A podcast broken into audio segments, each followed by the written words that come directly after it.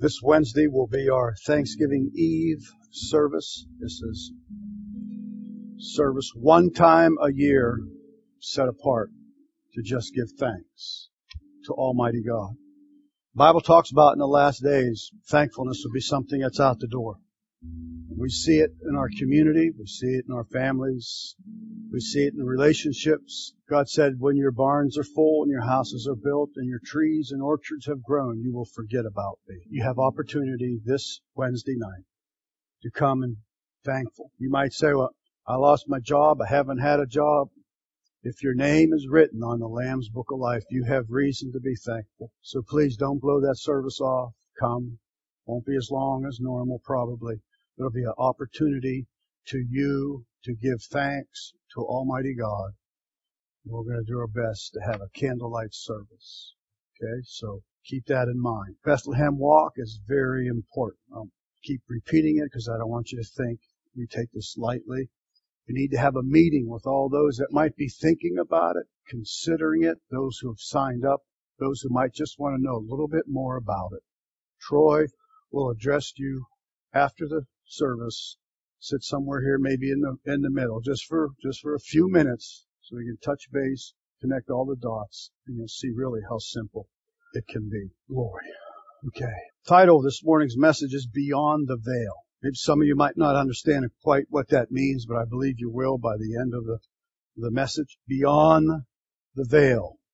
I believe the Lord is wanting to move this church at this time beyond the veil. It's kind of like the pool of Bethesda. Sometimes it would just start to stir. No one could do it. God did it. He would send an angel. And you either got in or you missed it.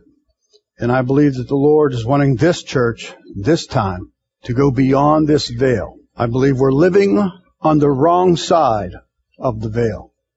On the wrong side. There's much more of the power that God wants us to be a witness to. God is looking to reveal His glory just as we was praying for Emily, sick father in the Philippines, I believe, praying, ain't no big deal for God. We can pray right here in Zanesville, Ohio and send that word of God and expect something to happen. Expect it. Going beyond the veil. And this is what God wants. And we'll try to explain this a little bit for those who might not quite understand. Exodus 26. I've always believed that God has called this church not to be ordinary. I've said that from day one. I've said that from day one and before I knew any of you. Before I was even in this place, in Ohio. Would ask God over and over, God, please give me a church. And I would tell God over, I don't want a cute little white church way back in the woods. Now this is not a downgrade to any of that. Just please listen to me that has a cemetery on one side and a little creek running through the back and everything's peaceful and quiet. I want a church, God. Even if God would place me in those woods with that church, listen to me. I want a church, God, that's on the front lines. Lord, when my time is spent and I give my last breath, I want to be wore out for you. I want to be in the fray. I want to be in the battle. Now this is not without cost. Not without cost. And so that has been in my heart and my wife's heart for years. Years. 15 years before we even came to Ohio. And you are part of this because you're here. And so I hope that you don't become satisfied to have come this far, to get this close to that veil and then stop and not go beyond it. Because many, many do. God gave me a teaching on the tabernacle. Maybe sometime I ought to preach it again. The different levels, the, dif- the distance from the most holy place where the presence of God is and what you and I settle for way back here. We can smell the aroma of church, hear the sounds, but we don't press on. And, and every step you take with this tabernacle, it gets smaller and smaller and smaller. Probably because the masses don't press. We don't go for it. And so that's kind of what this is beyond the veil. Exodus 26 verse 31. And thou shalt make a veil of blue and purple and scarlet and fine twined linen of cunning work with cherubims shall it be made. This is just a part of this tabernacle in the wilderness. This church is what it was that God had ordained for them to build in the wilderness. And thou shalt hang upon it four pillars of shittim wood, overlaid with gold. Their hooks shall be of gold upon the four sockets of silver. And thou shalt hang up the veil under the taches, that thou mayest bring in thither within the veil the ark of the testimony. Here it is now. The veil shall divide unto you between the holy place and the most holy. And thou shalt put the mercy seat upon the ark of the testimony in the most holy place. The most holy place. The tabernacle was the first church that they built in the wilderness. It was like a tent that they would uh, put up and put down. Every time the presence of God would move, they would undo the tent and they would follow God and then they would reestablish the tent as God would settle down in some area in the wilderness. Now, you can try to vision this. I'll have a picture for you in a second. Kind of vi- vision this tent, this tabernacle in the wilderness. And it was uh, of two places. When you first walked in, it was called the holy place.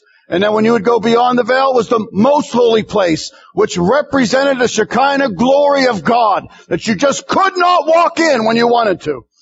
If your kids, like sometimes they do here, run around and zip into the holy place, instantly they would have died. In the Old Testament, that's the way it was. Holy. Absolutely holy, the presence of Almighty God. This tent that they built in the wilderness, the, the outside of it was kind of a badger skin, an animal skin. So it wasn't like something that you would look at on the outside and long for it. It's kind of like Christ. There was no, no comeliness about him. He wasn't a Hulk. He wasn't a, a model. I wasn't a dynamite guy. You just kind of looked at him. But if you would dare to go in to this tabernacle. The walls and everything were overlaid with gold. It was unbelievably, it was beautiful. But on the outside you go, eh, church, who needs? So this tabernacle made up of two parts, the first part being the holy place divided by this veil that we just read and described. It was a thick veil between the holy place and the most holy place. And three quarters of this tent was the holy place, and a quarter of it was the most holy place. I think we have a picture just to kind of show you this tent. That is the holy place, and those pillars then go beyond that veil, and it's the most holy place where the presence of God dwelt. There's no door. There's no opening. If you see someone come out on a stage, you had to get down on your knees in totally submissive and humble down to be able to get in. And the high priest could only get in once a year. Once a year. In fact, it was such a serious moment that they would read scripture to him throughout the night. They wouldn't let him sleep in case he would dream a foul, filthy dream. He had to put blood on the right tip of his ear and his thumb and his big toe. There's no way he could go in there without the shedding of blood. It's a perfect example of what was done on Calvary. The most holy place. You could not go in, even if you was a priest. You could go in and work at the altar, the candle on the left, the showbread, the altar of incense in front there. You could do those priestly duties, but only the high priest could go in and only once a year. Okay? Leviticus 16 tells us this. And he shall make an atonement for the holy sanctuary, and he shall make an atonement for the tabernacle of the congregation, and for the altar, and he shall make an atonement for the priests and all the people of the congregation. He shall be an everlasting statute unto you, to make an atonement for the children of Israel for all their sins once a year. And he did as the Lord commanded Moses. This was a command from Moses that he commanded Moses that the high priest, which was Aaron at this time, had to go in and do those priestly duties. Hebrews 9, 6 then tells us this. Now when these things were thus ordained, the priest went always into the first tabernacle, accomplishing the service of God. And that's the table of showbread that you saw up there. That was the first tabernacle. They called it not that there was two different buildings. It's just the way the scriptures reads it. One building, two different sections. But into the second went the high priest alone once every year, not without blood, which he offered for himself and for the errors of the people. The Holy Ghost, this signifying that the way into the holiest of all was not yet made manifest, while as the first tabernacle was standing, yet standing. The Holy Ghost letting them know that this was the only way in the Old Testament to the presence of Almighty God. The thick, rich, powerful, magnificent, holy presence, power, dunamis, dynamite of God was just on the other side of that veil. And you could only go in once a year and only one guy. But when Christ was on that cross, something happened. Matthew 27, 50 says, Jesus dying on the cross. Jesus, when he had cried again with a loud voice, yielded up the ghost. And behold, the veil of the temple was rent in twain from top to the bottom, and the earth did quake, and the rocks rent. This huge, thick veil. When your Lord gave up the ghost, gave up his life on the cross, that veil was rent from top to bottom. From top to bottom. Torn in two. This veil is what separated the holy place from the most holy place in the temple. Now it's being torn in two. It was set up to be a vivid demonstration of the separation between God and man. That God is too holy for you to jerk around and play around with. If you went in there without the blood, and even though you were a high priest, if you went in there playing church, going through all the traditional things, but had sin and lust and horsing around with some woman just last week or watching or reading or being filled with filth, you would drop dead in the holy place. And he also had something tied around his waist that they would let him go in because they couldn't go in with him. Bells on the bottom and if it went boom, they would pull him out knowing that he had sin in his life and he died. When cross, when Christ hung on the cross and died, that veil that power came out from behind the veil. And you see how the Word of God tells you that the veil was torn from top to bottom. It was Almighty God who did the tearing. God did it. When Christ died on that cross, God took that veil, ripped it from top to bottom, so that Chad Martin could walk into the presence of, of God, so that you could, and so that I could. Almighty God is calling us on the other side of this veil. He's calling us to live in the presence of God. That last song they sang, I stay amazed. Not just amazed one time because God did something wonderful in your life 32 years ago when you became born again or 15 years ago when you should have died in this accident and you didn't. The song says, I stay amazed. Stay amazed. The same concept is like this, this river that, that kept them from the promised land. And some of the tribes decided they want to live on this side. They were afraid to go through and into the others because there was a cost. There was the enemy, but it was God's promised land. His promise and His covenant to you and I. And usually what we do is we back off from that. We choose a, a dummy down walk, watered down Christian walk, and we live just on this side of the veil. We, we want to hear the aroma or catch a whiff of the incense altar once in a while or see the glitter of the gold, but we just don't go in.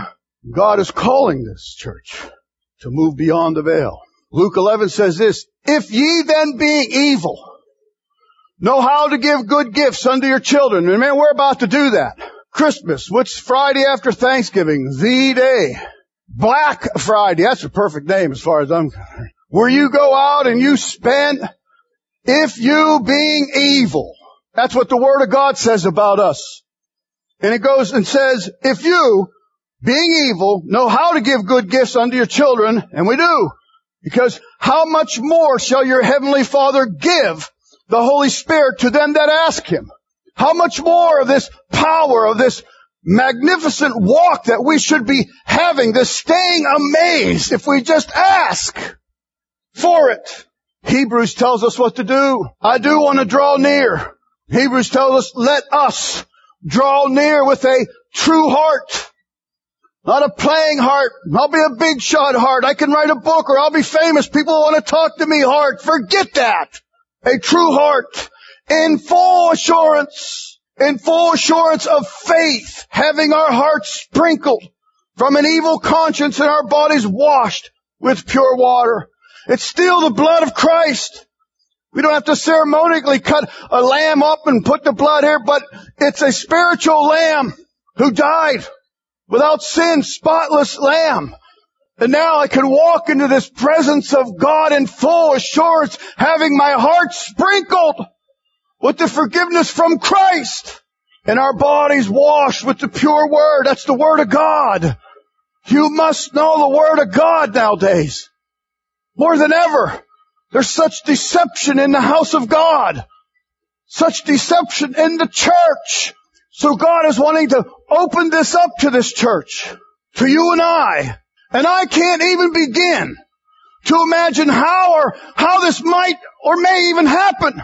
I wouldn't dare to tell God how to do this or which way to do it. As I look at the state of the church in our country, our country, I can't help but realize we are living on the wrong side of this veil. The church has no influence towards evil. Evil is abounding. Anything they want to do, they do. Without hardly any resistance whatsoever. You and I are supposed to be filled with the Spirit of God who's the great resistor of evil. If the Spirit of God left right now, evil would consume us. It's the Holy Spirit. And God is wanting us to walk into a, a deeper realm of this Holy Spirit. Holy Spirit. Luke 8:41 says, "And behold, listen to this lesson we can learn from Jairus. And behold, there came a man named Jairus, and he was a ruler of the synagogue, and he fell down at Jesus' feet and besought him that he would come into his house. For he had only one daughter, about 12 years of age, and she lay a dying. She's dying, Lord, she's dying. But as the Lord started to go, people thronged him, the Bible says. And this is the account where the, the woman having an issue of blood. Now think if you're Jairus. Your daughter's dying. She's on the deathbed. The sound of death is in her lungs. And all these people taking the attention and distraction of the Lord from you, from your mission. And a woman having an issue of blood 12 years, which had spent all her living upon physicians, neither could be healed of any, came behind him and touched the border of his garment and immediately the issue of her blood stopped, immediately just dried up. But Jairus, can you imagine him? Oh my gosh, hurry up! And Jesus said, who touched me? When all denied, Peter and they that were with him said, Master, the multitude is strong thee and pressed thee. You say, who touched you? Everybody is. Jesus said, somebody hath touched me for I perceive that virtue is gone out of me. And when the woman saw that she was not hid, she came trembling, fell down before him. She declared unto him before all the people for what cause she had touched him and how she was healed immediately. And he said unto her, daughter, be of good comfort. Thy faith had made thee whole. Go, go in thy peace. And Jairus is like, Come, hurry up. Then maybe Jairus sees neighbors or friends or people from his village coming his way. And his heart sinks. While he yet spake, there come one from the ruler of the synagogue's house, saying to him, Thy daughter is dead. Forget it. She's dead. Trouble not the master. She's dead, man. Forget it. it seems like the real, live, authentic, precious, holy move of God seems dead in our nation. I'm not talking about dummying down some great salvation we might have. I'm talking about on a whole, to the point that man is concocting moves. And they're getting dumber and stupider with every one. Why trouble man, it's dead. That's the way you feel. And listen, when Jesus heard it, he answered him saying, Fear not, believe only, and she shall be made whole. And when I look at me, the church, not the church, part of the church, and when I look us as a whole, and I look at our nation, sometimes I go, oh my gosh, dead. And yet God always whispers, only believe. The personal situations you are in, corporately as a church, and as the nation of America. God is saying to us, only believe. Just like Jairus. Listen, just like this father who was forced to face a trial, look, which man was utterly helpless and useless. The doctors look at us just like they looked at him and said, there's nothing else we can do. Sorry. Jairus was forced to put his trust in him, in the Lord. And this is where we are as the body of Christ in America. God is setting up this perfect storm that we stop trusting in what we can do and in our own strength to build and make marvelous things and simply run to God. Find him no matter where he's at. The only thing that could help Jairus is the only thing that can help us today. And it's this. Believe. I don't care if there's 50,000 demons screaming contrary to you right now. You're never going to make it. You're hooked on this. You're hooked on that. You're a liar. You always be a liar. You're no good. You put your trust in God and believe. Believe. That's moving beyond this veil. John 11:40 said, Jesus saith unto her, Said I not unto thee? This is nothing new what I'm saying. It's been in the Word of God forever. Isn't it amazing how sometimes you can read Romans over and over and over and over, and all of a sudden, certain situation in your life, certain circumstance that you find yourself in, you open up and you read Romans again, and bam, there it is. Something that you read over many times, maybe even highlight, underline it, wrote dates by it, taught on this and this date, heard this in Sunday school, but still, never really, nothing really grabbed you, made a move. And that's what Jesus is saying here unto these Mary and Martha. He said, man, didn't I tell you? Didn't I say unto thee, just believe? If thou wouldst believe, thou shalt see the glory of God. And that's what I'm trusting God for. I don't have to try to push you through a veil. I don't have to try to make big props of the tabernacle here and, and try to show you or I have a drama. Let's just believe. Jesus said, didn't I say unto thee that if thou wouldst believe, thou shalt see the glory of God? I'm not happy living on this side of the promised land. I don't know who tricked me in living on this side. I don't know if I tricked myself. I don't know if I believed the liar who lies all the time. Tells me I can't handle it. I can't do it. God won't use you. But it's time we start pulling up the stakes that we pitched our tents on this side and start walking in by faith. By faith, just believing. You will never be any good to achieve this. There isn't levels like you guys got to do in college and school. And I see all here lately. Oh, I got to get out of this place. Finals. You got to achieve. You got to get this. This 2.0. We're all 0.0. It's the truth. God says, if you'll just believe, Mary and Martha, you'll see the glory of God. Look at them. They weren't overwhelmed with faith and didn't have tons of faith. Yeah, we know it in the last days. They weren't even getting it with him looking at them, hearing his lips move. I can get it. I can believe God. I'm the greatest testimony there is to this because I know what I was like. I know what used to come out of this and came from this. And all that's changed. And I can't find a scar. He just did it. And so really this is easy to believe. It, it, it even gets better. Mark 9, 23 says this. Jesus said unto him, if thou canst believe, all things are possible to him that believe. What thing is there that we should not bring to God? That's too difficult. Well, you don't know my daughter. You don't know my husband. You don't know. Too difficult for God? See, you're looking and seeing with these. Our realm and life and world doesn't work in that. It works in faith. The substance of things hoped for. God, get a hope. The evidence of things not seen. Devil yelling, people yelling, I don't care. I'm going to believe God. I'm just going to walk and believe my God. It says, and when Abram was 90 years old and nine. So you're not too old for this. The Lord appeared to Abram and said unto him, listen, this is the belief part. This is the simple part. I am the Almighty God. Walk before me and be thou perfect.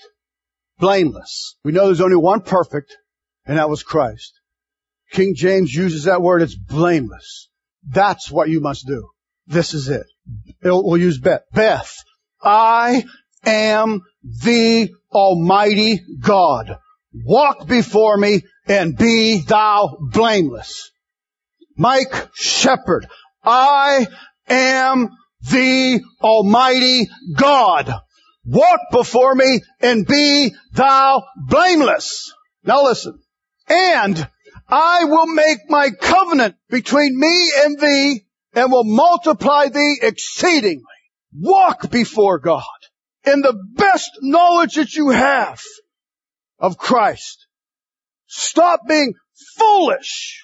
Walk in the integrity of the Word of God. That's it. And believe God. I don't care what's going on around you. I don't care if every church in the city but us is saying, you're full of hot potatoes, man. That's impossible. That's crazy. That was three years ago. That doesn't happen anymore. That, leave me alone. God is wanting us to move beyond the veil. Take those things that are absolutely impossible with you and you lay them out before God. Whether it's that son, whether it's yourself, I, I, whatever. I, I don't care what situation it is. But God is wanting to move. Now here's the sad thing. Not everybody will. It's always been that way. The tabernacle, I know I'm running out of time, was a little, in our standards, a little tent. Picture this as a tent. Three quarters of it, holy place, most holy place. And they built areas around it. One square. And then it was bigger, and then it was bigger. Three. One, one way around where most of the people were. It was called the the, the outer place or even the profane place. It was, you could see the pillar of fire. You could see kind of church mingling going on, but you actually weren't that close. And there was only one gate and it pointed to the east. There was only one way to go, Jesus being the door. And every time you would go through a different door, the crowd be smaller and smaller. Because in all reality, not a whole lot of us are really interested. Let's stand. I want to give you opportunity. I'm going to give you opportunity to walk down here and just stand before God. And then I'm going to read some scripture over you. And then we're going to pray. It's kind of almost sort of like the uh, tabernacle. A, this lots of room out there, but then you got to come down. It's kind of smaller, a little more crowded maybe. You might be shoulder to shoulder. I don't know. But if your heart is stirred and you're like, man, I, I don't quite grab all this, but I, I want more of God, then you're the people that I want to come to this altar and just stand. Because then I'm just going to read a portion of scripture over you and I'm going to just say, God, here we are. We don't know what else to do. I was telling the Wednesday night crowd as they waited for the Holy Ghost. They were told to go in the upper room and tarry. They're probably looking at each other and saying, uh, Teresa, what's the Holy Ghost? I don't never heard of that word. What, what's he going to do? Is he a guy? Is he a cause? What? They had no clue what was going to happen, but they went and obeyed. And I'm telling God through this all week and even over there behind that cross saying, I don't have a clue, but I'm going to do it anyway. So if what I said has struck something in your heart, just come and stand now, please. And we'll continue as soon as everybody's just asking you to stand. So I'm going to read some scripture and we're just going to trust God as I read this scripture. It's going to be personal between you and God. Trust and hope you won't look around. It's in the Word of God. Nothing new, but we're going to take it by faith this morning. That God is going to start putting us in circumstances and situations where He can move and do the miraculous. Yet you are the toll. You are the vessel. And by you coming down here, you're saying, I want to be used. And maybe majority of you are like me. I don't even know what I'm asking quite for. Here's the word of God. Listen how it starts. It says, For this reason I bow my knees to the Father of our Lord Jesus Christ. And God, we are humbling ourselves before you this morning, Lord, for the sake of our nation, sake of the church, for the thousands that have slipped lost into eternity in this last hour. We are humbling ourselves. We are getting ourselves out of the way. Please, Lord.